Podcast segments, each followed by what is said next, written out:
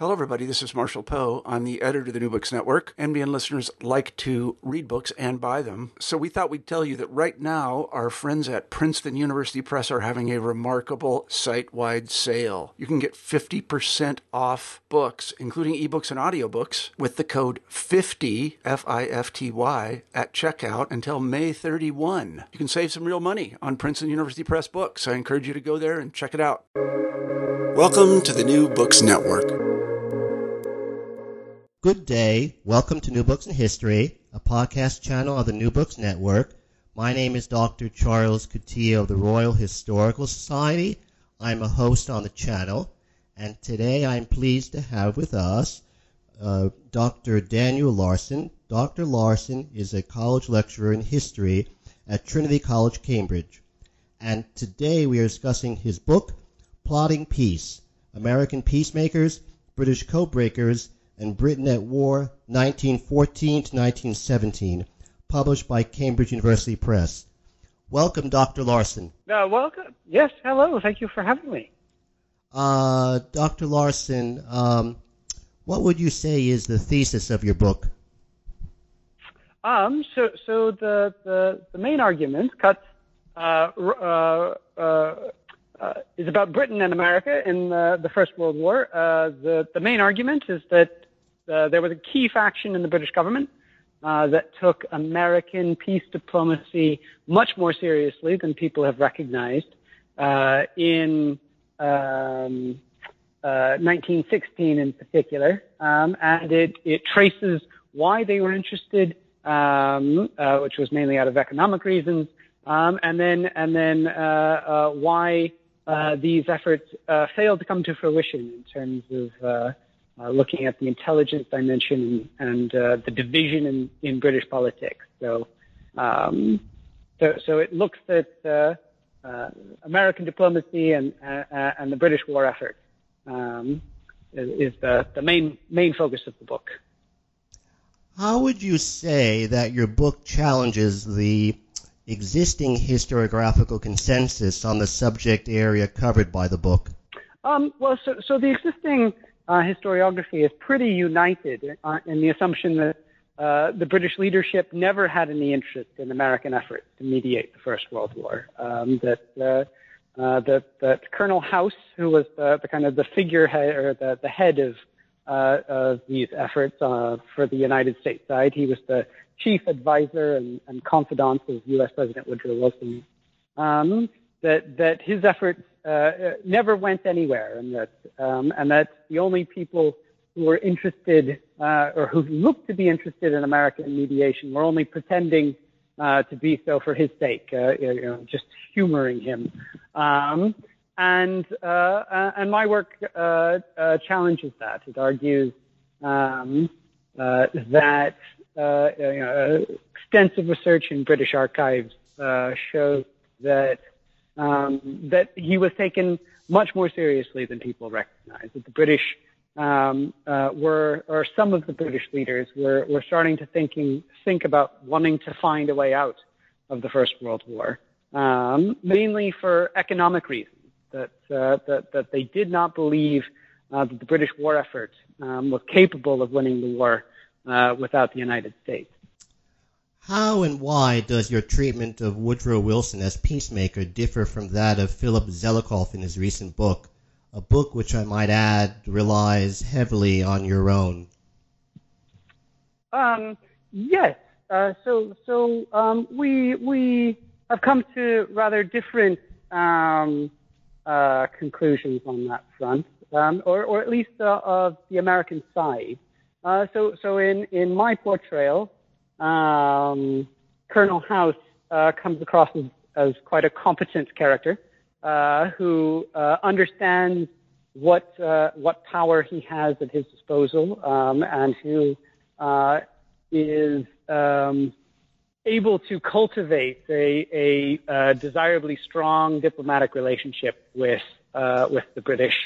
Um, while Woodrow Wilson, on the other hand, doesn't really seem to grapple uh, with the realities of um, uh, uh, of British uh, British uh, uh, politics and and of the the realities of the of the of the geopolitics of the European war. He sort of leaves these to House, um, and it leads Wilson to make some very serious mistakes, in my view. Um, whereas uh, Zelikow's uh, treatment is, is uh, a little bit the other way around um, uh, in terms of, of how he sees these two individuals. Um, uh, but I'll uh, leave leave the reader to explore that difference, um, I suppose.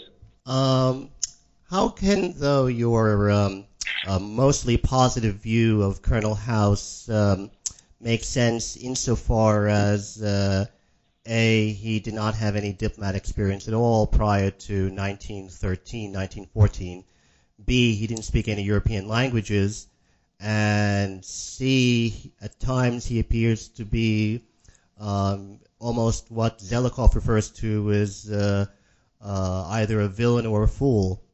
Um, well, uh, so I think there's a few reasons. First of all, um, uh, I think in a lot of respects, diplomacy is an extension of uh, the kinds of personal politics uh, the House was involved in uh, before uh, the First World War and had spent his entire life cultivating in terms of understanding networks of people um, and understanding networks of politics. I mean, I think uh, the the um, applying that to the international stage, House has a little bit of a learning curve, um, but uh, um, but d- despite that learning curve, um, like that, that kind of expertise in, in the politics personal relations is something that he does very well. And he, um, and he does very well in kind of cultivating a really serious trust uh, on the part of Sir Edward Grey in particular.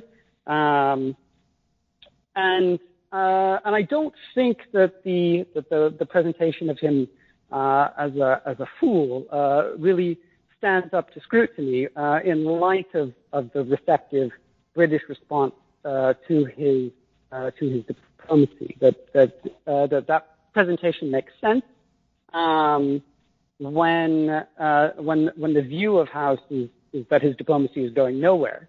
Um, um, but actually, like the the American peace diplomacy uh, requires, uh, for, it, for it to succeed on the part of the British, requires a very serious level of trust uh, between Britain and the United States. Um, that it requires uh, the British to believe that Wilson will actually deliver, um, that the Americans will deliver on the promises uh, that they make uh, in the form of, of the, the House Grey Memorandum, in which in which the United States secretly promises a set of minimum minimum peace terms.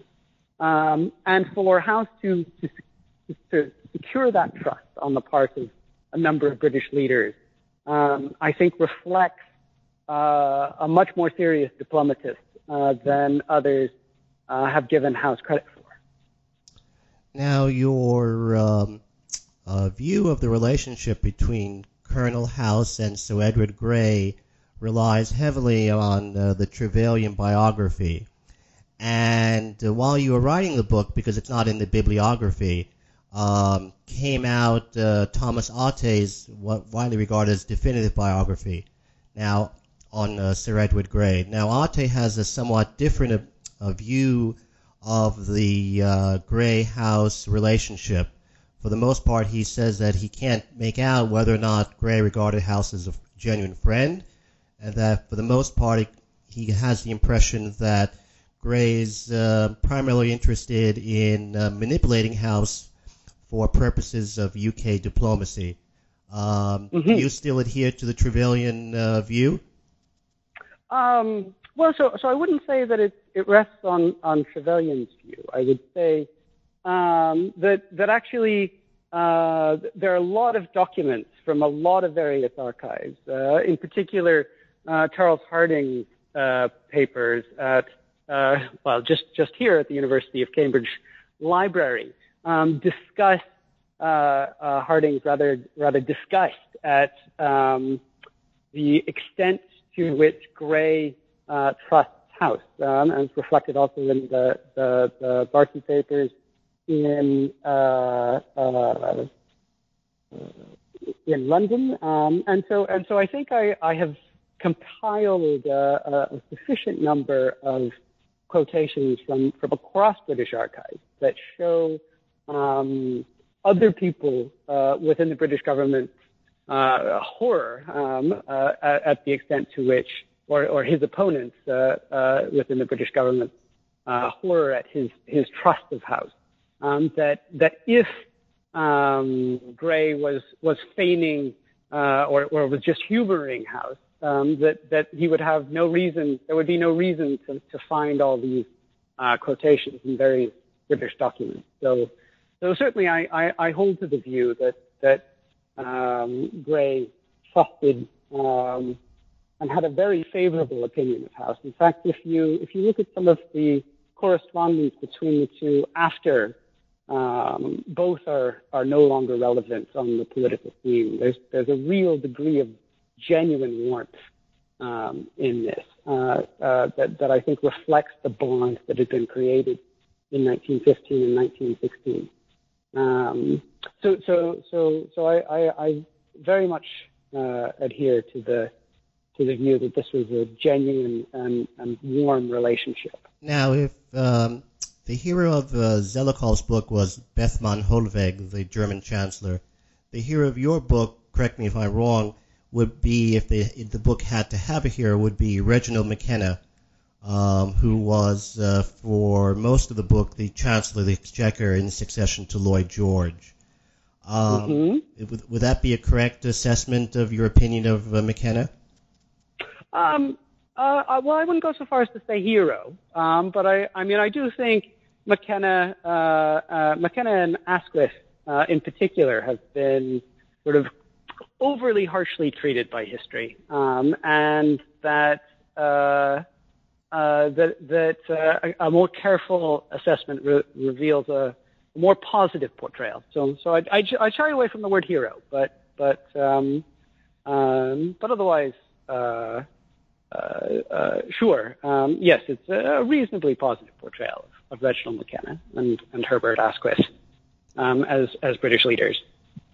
Now, um, would you agree with the the assessment that, at least of some historians, that one of the reasons, not the only one by any means, but one of the reasons why Asquith promoted McKenna to such high posts as Chancellor, Home Secretary, First Lord of the Admiralty, was the fact that uh, Asquith enjoyed, for lack of a better expression, un amitié amoureuse with um, McKenna's wife? Um, uh, well, well, so this uh, this relationship arises a bit later on. Um, I forget I forget exactly when um, uh, this begins, uh, uh, but but it's it's it's um, nearer to the to the start of the First World War. Um, it's it's uh, it's an interesting relationship. Um, I've been through the um, uh, through the, the letters he he uh, exchanges with Pamela McKenna uh, at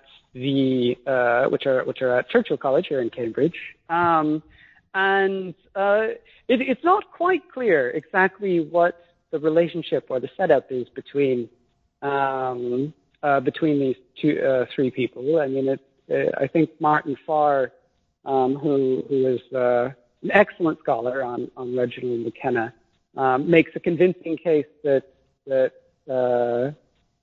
McKenna is is aware of um, the correspondence uh, going between uh, the prime minister and his wife, and so it's it's not quite clear exactly what's going on. But um, but no, I, I mean I think the the relationship between Asquith and McKenna uh, stems much more from uh, a political bond um, rather than uh, th- this kind of complicated personal relationship that um, uh, a little more difficult to work out. Now, why do you have a higher opinion of McKenna as Chancellor of the Exchequer than Lloyd George, who was his predecessor?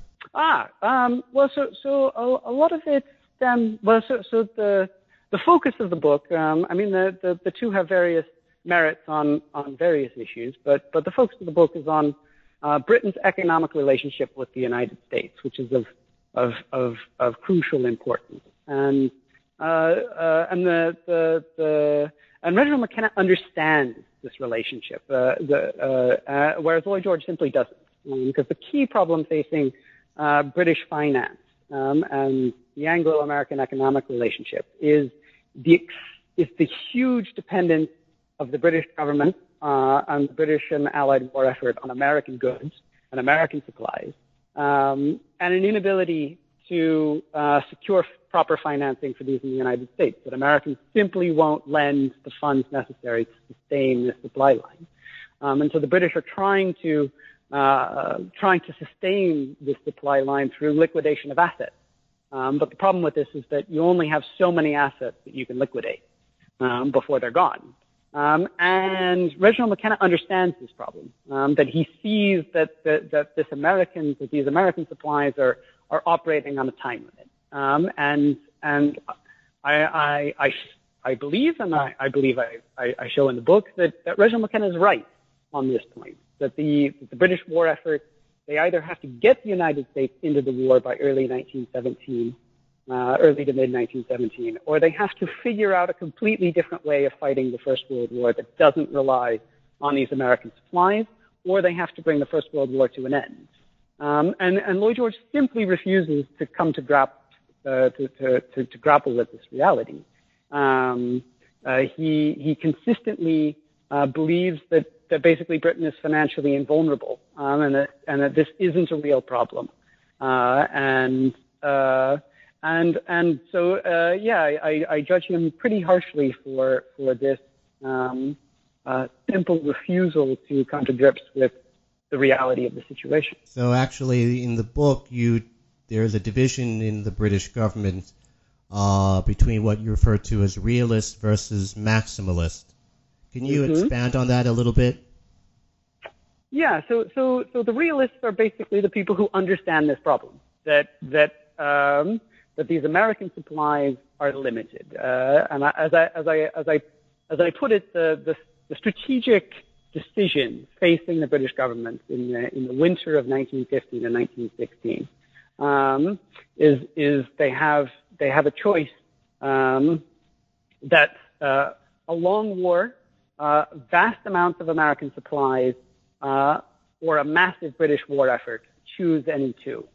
Um, is how I put it. And uh, and the realists come to grips with it. They understand that either they they can rely on these supplies um, or, but it comes with uh, and uh, have a big British war effort, which is what they decide to do. But it comes with the trade-off um, that these supplies are not going to last very long, uh, and that and that they only have uh, a, a, finite window in which to make this great big effort. Um, on the other hand, uh, the maximalists are, are, people who refuse to come to come to grips with this reality. They insist on uh, uh, a maximal British war effort, so maximum American supplies, maximum uh, uh British British uh, deployment, British war effort, um, while believing that these can be sustained indefinitely. And and I argue that that that, that they're wrong. that that the British government did not have the ability to fight the kind of war effort that they demanded. Now, what was the House Grey Memorandum and why was not activated by the British in 1916?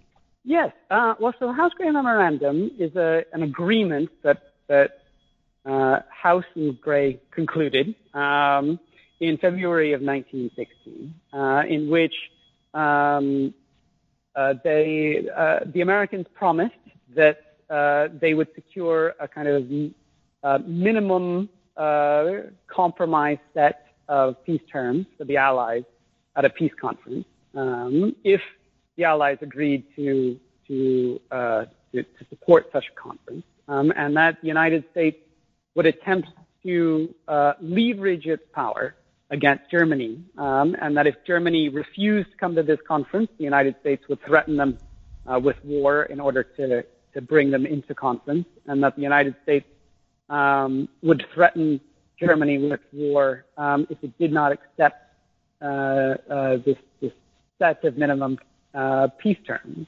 Um, and I mean, the, the reasons why it doesn't get activated are, are, are multiple. Um, some stem from uh, mistakes on the part of uh, President Wilson, um, who uh, unintentionally undermined uh, the foundations of the agreements in a public speech in May of 1916.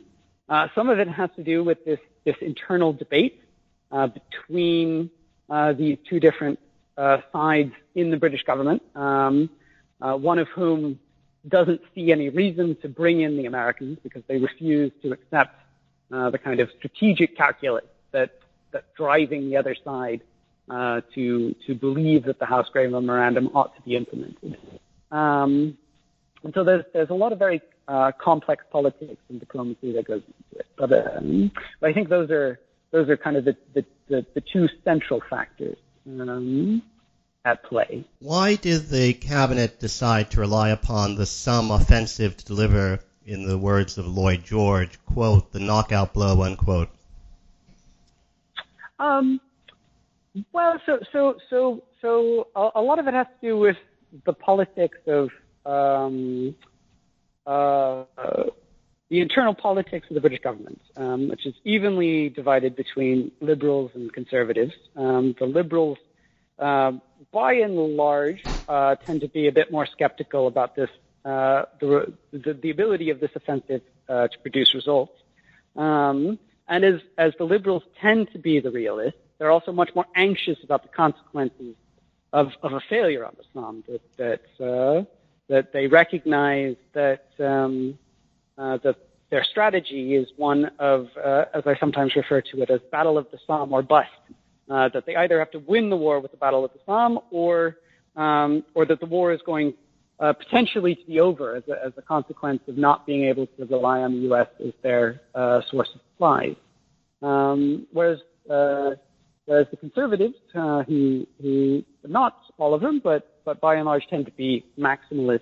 Um, first, have a, have a great deal more confidence in in uh, Battle of the Somme to produce results. uh, higher level of trust in the military leadership, and then secondly, uh, a kind of dis, a disbelieving of the of the necessity to win the war uh, with the Battle of the Somme. That it that it's perfectly fine for the Battle of the Somme to um, produce sort of middling to positive results uh, in the expectation that fresh offensives can be um, can be run on the same kind of basis uh, in in uh, the, the, subsequent year. Uh, why were such intelligent and sophisticated diplomats like Lords Hardinge and Bertie so violently opposed to American mediation? Um, uh, part of it comes from uh, uh, the strategic calculus um, that that Hardinge is, is is much more willing to say that um, you know, at one point he, he says that the Battle of the Somme has produced good results, and we look forward to continuing on uh, the struggle next year uh, to, to, something like that. And so he he, he doesn't accept this strategic calculus, um, and and so sees no reason to bring in the Americans. Uh, is is is a large part of it. Um, second part of it is is a kind of uh, reflexive hostility to uh, uh, to the to, uh, to the Americans, part of, part of which perhaps stems from the fact that they never got to know Colonel House very well, um, that Colonel House uh, uh, didn't um, cultivate them because Hardinge was yet not yet in post and um, and Bertie was not yet um, uh, well and, and Bertie was just simply not someone who he had seen very much of in Paris. Um, and so, and so I think uh, some of it reflects the kind of hostility towards this person that they do not know uh, and have no reason to trust. And um, and then and then combined with that is is the the U.S. presidential election in 1916, um, which adds to a sense um, that perhaps House is only over here for domestic political reasons, um, and that and that uh, uh, Bertie at one point talks about um, you know Wilson uh, being affected by the uh, at several points as Wilson being driven by the presidential election and by nothing else, um, even though that's completely untrue. Um, so I, uh, I think that uh, sums it up pretty well. Why was the conscription crisis of 1916 so important in terms of domestic and indeed uh, other aspects of British uh, policy and, and politics? Um, yeah, so the conscription crisis is, is, is sort of at the center of this um, British strategic debate. So, um, so the question is, is Britain going to mount an all-out war effort in uh, 1916, um, or is it going to hold back a bit um, and concentrate a bit more on sustaining this American supply link? Um, and, and the question with conscription is basically, um, uh, conscription is what's needed in order to produce the men for the all-out war effort. Um, and so conscription is a kind of proxy debate for this, this much larger strategic debate, um, uh, which, which plays out over, over the winter of 1916. And that's why, that's why the issue of conscription is so important. It's because, um, it's because the debate over it is really a debate not over, you know, the, the, the niceties of whether, um, it's appropriate to bring people by force into the, you know, to compel people into the armed forces, but it's really a debate over the United States and about what kind of British war effort is going to be fought in 1916 and how long um, uh, a British war effort um, that relies on the United States as its base of supplies uh, could last. Why do you regard the German mediation efforts of 1916 early 1917 as not being entirely serious or only serious insofar as uh, such mediation efforts would result in the German victory? Yes, well, because I mean, I think it's um, it's clear uh, that that the kinds of proposals that Germany makes are are aimed at securing a kind of victory by negotiation. Um, that the kinds of terms that, that Germany suggests that it's willing to accept um, are the are the terms of um, potentially a, a, more moderate German victory uh, than than Germany aimed at earlier uh, in 19 uh, uh, earlier in, in the war uh, before before the autumn of 1916. Um, but they're still terms uh, that that reflect a German victory, which reflects the the situation on the ground. And Germany has made significant territorial advances throughout Belgium, into France, uh, into Russia. Um, uh, the, the, the, they, they and their allies have a significant military advantage um, in southeastern Europe. Um, and so, on the, on the basis of what we see in German diplomacy uh, in, 19, in late 1915, um, the, the kind of peace that Germany is aiming at appears to be a kind of victory by negotiation, um, uh, and uh, uh, which differs pretty considerably from the from the kind of uh, more more uh, more closer closer to a to a kind of genuine compromise um, that uh, reflected in um, what the British liberals uh, are interested in uh, and what the Americans hoped to achieve. How and why did uh, Lloyd George manage to oust Asquith in December 1916 from the premiership?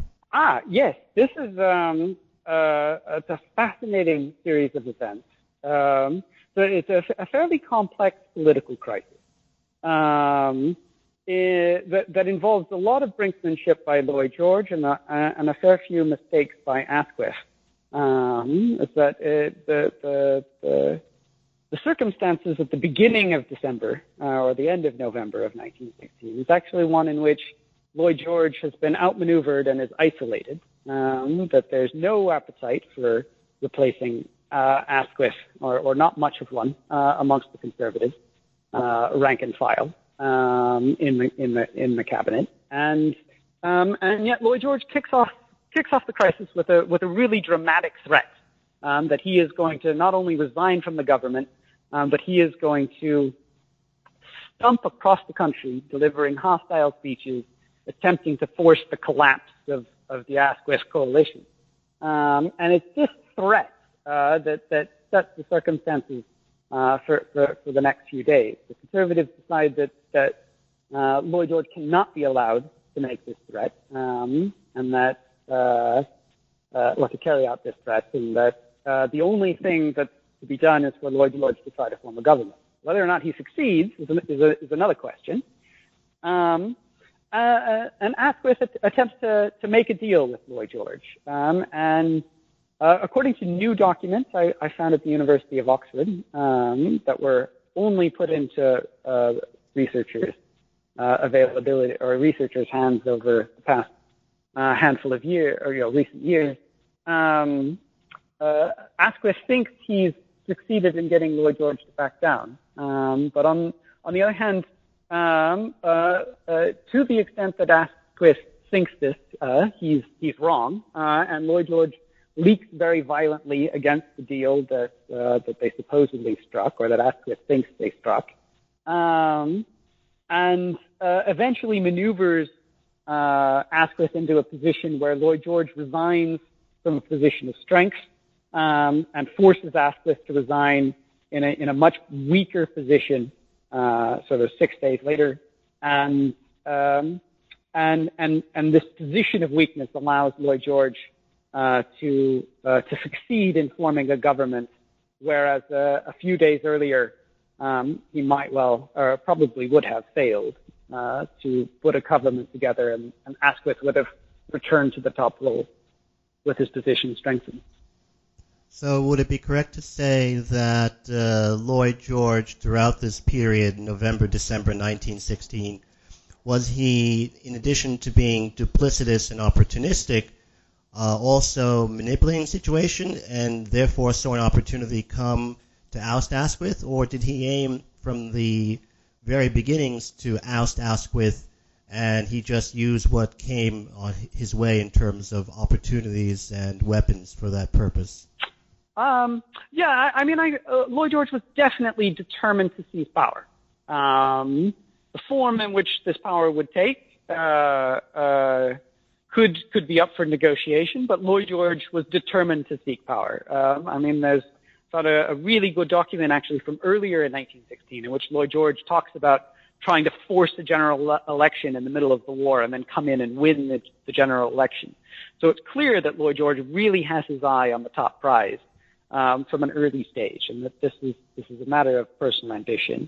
Um, and and yes, he, in my view, he acts in a in a very uh, manipulative way throughout the crisis, a brilliant way um, uh, from from a matter of kind of um, tactical politics, um, but but certainly a very manipulative and duplicitous way um, in which he tells uh, different people uh, very different things depending on what suits him uh, politically. Uh, so, so, but so a, a, master manipulator, but also a brilliant political tactician. How I would describe it. Now, upon entering number 10 in December 1916, what au fond was uh, Lloyd George's opinion, uh, or what did he really think about the UK's chances of winning the war at that point? Uh, sorry, can you repeat that? Certainly. Uh, upon entering uh, 10 Downing Street in uh, December 1916, what au fond was uh, Lloyd George's uh, thinking about the UK's chances of winning the war at that point? Ah, um, so Lloyd George, um, he comes into office with a very sort of contradictory set of views, uh, in that he he thinks that the war effort is going terribly badly, um, but at the same time, he just recently publicly committed himself to uh, to a knockout blow. Um, and so, as as, as one observer um, uh, put it, that he seems to to combine the kind of gloomiest uh, view of the state of the war alongside the the uh, a really ambitious um, uh, view of what uh, how the, the, the, the, Allies should win the war. Um, and so it, it, it, reconciling these is, I think, um, possible uh, in that, I mean, I think Lloyd George had a huge amount of confidence in his own abilities um, and his own ability to kind of set things right. Uh, and that he believed that um, uh, and that and that maybe that the the term knock, knockout blow is, is kind of better understood as a kind of exaggerated metaphor. Um, that Lloyd George uh, believed he could secure um, a kind of victory um, that that uh, but one that didn't necessarily have to involve um, uh, you know, Allied troops marching into Berlin. Um, that that it uh, that that an Allied victory um, could take a more limited form, um, but that it still had to be a form of Allied victory. Um, and so I think I think that's kind of the best way uh, to, to, to understand his view is that he thinks that Britain's got a lot of time left, um, that the Allies have a lot of time left if they need it, um, uh, where uh, you know uh, that and and so with that time um, he can lead uh, the Allies into a kind of favorable position um, that that could be called a victory. Now, could it not be argued that uh, at bottom um, that Wilson's and House's underlying Anglophilia made them extremely reluctant to coerce the Allies, the Entente powers, into uh, entering a peace conference, and that in the absence of any type of uh, real American coercion, the Entente powers would simply refuse to pursue the peace option. Um, I mean, to an extent, um, but I, I mean, I, I think that um, that the, the the that it's not the absence of coercion against the Allies that's central. It's um, it's establishing what it is uh, uh, that Germany wants, uh, and that uh, that it's it's about establishing um, the way in which these negotiations are going to unfold, uh, such that the Americans could be confident of them uh, resulting in a kind of uh, in, a, in a compromise uh, outcome that is that is a that is a real compromise. Um, and and so because there's this there's this really illustrative misunderstanding um, or perhaps deliberate misunderstanding on the part of the German ambassador to Washington, Count Bernstorff, um, in January of 1970, in which he, he sort of misleads House into thinking that Germany is, is ready to accept, uh, is ready to make huge concessions and is ready to accept a, a genuine, uh, you know, a real compromise as, as, a, as a result of war. Um, and House leaps at this and, and is perfectly happy to uh, apply all kinds of pressure to the British um, to make this result happen. Um, but uh, but then um, Bernstorff reveals, you know, through some, some diplomatic back and forth, Bernstorff reveals that, that this isn't the case. Um, and uh, and so the, the issue is really of of uh, you know the leverage against the Allies. The Americans have it, um, but they only want to use it um, if they can be confident that the peace they're going to force the Allies into um, is a peace that's a real compromise, a, a peace without victory. Um, and they don't want to force the Allies into a circumstance in which uh, the Allies are accepting what is in, uh, you know, at root a German victory, um, even if a kind of moderate one, um, because they don't believe, Wilson in particular doesn't believe that anything other than a peace without victory, um, a, a, real compromise, is going to result in, in a kind of durable peace uh, that will last uh, the test of time. Was there ever, in fact, regardless of what Grey, McKenna, Asquith, and Balfour thought, a parliamentary majority in favor of a compromised peace in the period that the book deals with? Uh, yes, so so that uh, that's a really interesting question because I mean Parliament is very is important here. It's it's it's an actor um, that that has to be taken into consideration. Um, but at the same time, uh, it's not as though the diplomacy that the uh, that the government gets up to is going to be subject to a to a direct parliamentary vote. It's not as though um, uh, this will be this will be submitted to the House of Commons for its approval. Uh, that that the, the question, the power of the House of Commons, is really one of of blowing up the government, of, of a, a vote of no confidence um, that that would blow up the government. Uh, so, so, the, so, really, the kind of the, the political question is, is about holding the government together um, in such a way uh, that would hold that kind of threat at bay. Um, and this, this, of course, would be a, a, a very delicate um, political thicket, uh, to be sure. I am in, in no way uh, understating uh, the, the delicacy of, of such a problem. But at the, at the same time, Um, I mean, the, the importance of Parliament uh, should not necessarily be overestimated um, in, in, in terms of how this diplomacy would, would play out. Would it be true to say that for you, that perhaps one of the chief points of the book is an anti-teleological one, that contingency in history matters a great deal? Um, yes, I mean, I, I, I, I think contingency in history does matter a great deal. Uh, that um, that there's a lot of there's a lot of moments in the book uh, where things, you know, could happen very differently, or um, where where things are just very chaotic. Uh, that that um, I mean, one one one thing, uh, uh, especially when it comes to British foreign policy uh, in this period, is that British British foreign policy is is chaos.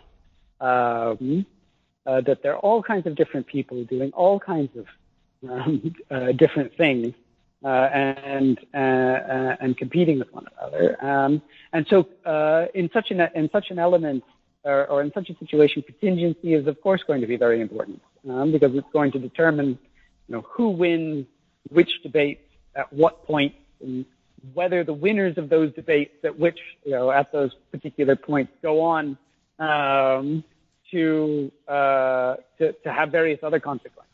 Um, so yes, I, I mean, I think contingency is very important. There are these structural factors um, that we have to take into account that, that set um, that set up sort of the, the, the, situation and how the situation could turn out. But um, um, but in a lot of ways, foreign policy actors really have the hands, you know, have have uh, uh, their own have a great deal of agency and a great deal uh, of ability to shape how events turn out.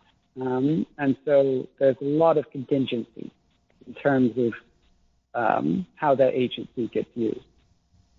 Following from that, would it be true to say um, that the events of the first four months of 1917 almost make it seem as if it indeed, quote, God was an Englishman, unquote? Um, uh, to an extent. Um, I mean, Britain certainly gets very lucky. Uh, I mean, part of it is not just luck. Part of it is um, the uh, the policies of Asquith uh, uh, and and of, of his followers follow, followers within the government, trying to extend this American lifeline for as long as possible. Um, but it's true that the Americans come into the war almost at precisely the moment when British assets in the United States are about to uh, are about to be exhausted, um, and that uh, and that this these British supplies uh, that Germany tries to cut off. That's the whole point of this, the unrestricted submarine warfare that ultimately brings the United States into the war is to cut off these supplies. Um, and so the race uh, is really, in some ways, between um, those in, in the British government who understand the importance of extending the life of these supplies for as long as possible by conserving British assets in America, um, and those in Germany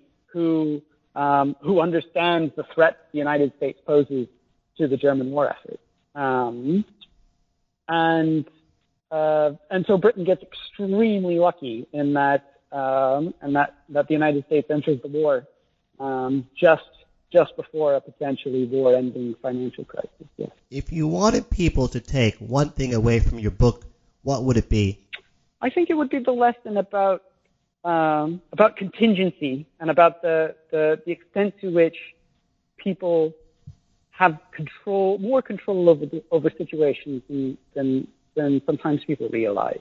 That um, that there's a tendency sometimes to view international events and international outcomes um, as you know being in the hands of, of, of these swirling forces that are beyond mortal control um, that, that, that history is somehow predestined to play out uh, in certain ways um, and that that I would say no that um, that people people shape history um, and people uh, get to make, uh, and people get to and have to make decisions um, that shape how uh, history is going to turn out. Um, and so I'd say it's one of one of human control over over events, um, and that and that this human control uh, should not be underestimated. On that observation, which I would like to agree with entirely, I would like to thank you very much, Dr. Larson, for being so kind as to speak with us today. This is Charles Coutinho. Thanks for listening to New Books History, a podcast channel on the New Books Network. Thank you, Dr. Larson. Uh, it's been my pleasure. Thank you very much.